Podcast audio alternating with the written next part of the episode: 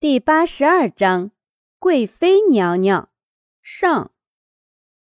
虽说他见过的帅哥多了去了，但秦洛风这个人异常的养眼。秦洛风想了想，这个问题有蹊跷。问这个干什么？这要是把时间说出来，估计大祭司是想了解安令他们出现在什么地方。怎么，不能说吗？大祭司看到秦洛风这样子就知道了，不能说。那么就是说，在最近一段时间，而风骨侯与峡谷侯两个人同时离开，同时拿到了簪子和戒指。那就是说，要么是在战场上面，要么就是……大祭司拉住了秦洛风的手，闭上眼睛开始冥想。千洛风一惊，想要推开他，但是根本推不开。等到能推开的时候，大祭司的冥想已经结束了。大祭司看到三个地点：苗疆、战场，还有荣天岭。妖族和鬼族一定也出现在这三个地方当中的其中一个。以前就听说苗疆能遇到妖族的人，他当时不相信，现在觉得。妖族可能就是在苗疆。你做什么？秦洛风一个习武之人，都推不开大祭司。呵呵，我没有做什么，也不会诅咒你之类的。你放心吧，我只是探知一下，你和风骨后同时出现的地方在哪里而已。如果此时秦洛风能看到大祭司的脸，一定会被吓到的。因为那笑容有点太吓人了。令秦洛风疑惑的是，大祭司为什么要知道安令的位置？多谢峡谷侯了。大祭司起身掐指算了算，也没再管秦洛风，直接离开了。对于大祭司的行为，秦洛风实在是摸不透，不过也没什么办法。估计也不能对安令他们造成什么威胁。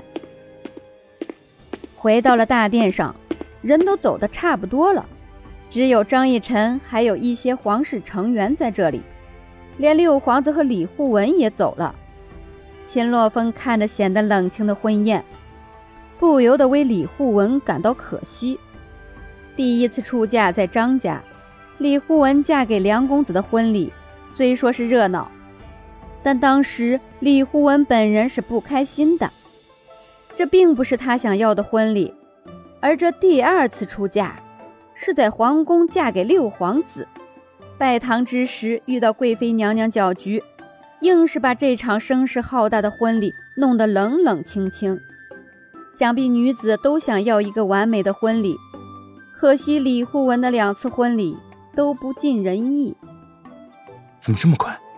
人就差不多走光了。秦洛风悄悄对三所苏安王爷问道：“三所苏安王爷叹了一口气，皇帝和皇后都走了，这个宴会交给一个死太监进行。哼，试问一句，谁还想留在这儿嘛？”三所苏安王爷说完，趴在桌子上也没了精神。这个宴会确实太无聊了。等到皇帝和皇后出来的时候，只见皇帝眼含笑意，抱着一个襁褓中的婴儿，这是贵妃娘娘的孩子，肯定会是皇帝最宠爱的皇子或者公主。所有的皇子倒吸一口凉气，这要是个皇子，对他们来说都是一个威胁；若是公主，那还好。看。这是你们最小的妹妹。皇帝忍不住宣布，所有皇子松了口气，心里感叹：还好是个公主。父皇，这妹妹怎么这么小啊？大皇子走到皇帝的面前，看着这个比正常婴儿要小的宝宝，第一次感觉到这个宝宝生命力很强。贵妃这一胎。是双胞胎，还有一个孩子还没有生下来呢。接下来的这句话让所有皇子的心一下子又提了起来。这时，六皇子悄悄地做了一个动作。秦洛风读到六皇子的心中所想，起身对皇帝一拜：“皇上，臣身体有点不适，想出去走走。”弯下腰身，秦洛风没有看皇帝。皇帝此刻脸上洋溢着笑容，今天心情好，便说：“嗯，去吧，去吧。”没有过问更多，便放秦洛风走了。张义成看到皇帝目前这个样子，估计他要是走了，皇帝也不会知道，于是蹑手蹑脚地跟着走了。看着秦洛风就在不远处，张义成悄悄地走上去，正想要吓秦洛风。此时，秦洛风突然的回头：“干什么？”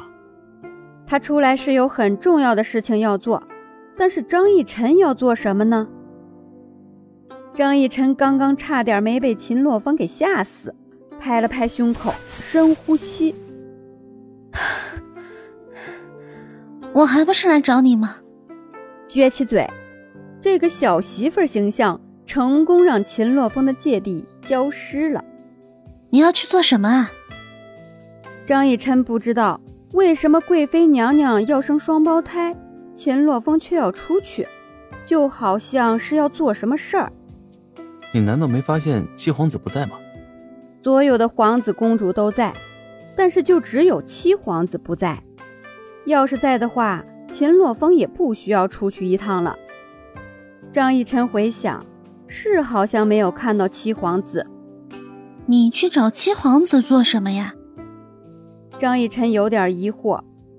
秦洛风伸出手，狠狠的弹了一下张逸晨的头。我去当然有我的原因。秦洛风要去找七皇子，让七皇子好好的见识一下兄弟手足是怎么互相残杀的。说完，继续往前走。张逸晨嘟囔一声，跟在秦洛风的身后。到了七皇子的寝殿，下人前去通报，得到了进去的批准。两人总算是见到了病殃殃的七皇子。七皇子坐在床边，身上一件白色的亵衣。额头似乎有汗珠。没有想到几天不见，七皇子就病倒了。张逸晨对七皇子微微一笑，尽量让自己看起来温柔一些。七皇子动了动泛白的嘴唇：“是啊，一不小心就冻着了。现在是六月，正是最温暖的时候，七皇子这样莫名其妙的病倒了，怎么回事？”对了，你们俩说的那件事，我仔细考虑了，我还是选择不振作。七皇子大概能想得到他们两个过来的原因是什么。秦洛风点点头。七皇子，你现在还没有见到你的手足是怎么残杀的。今天贵妃娘娘生产，已经生了一个小公主，就是不知道下一个孩子是公主还是皇子。等你看到了，我想你就不会不振了。他就是觉得不会有手足相残的局面，若是让他看到了六皇子要做的事情，或许他就会加入这场皇位之争了。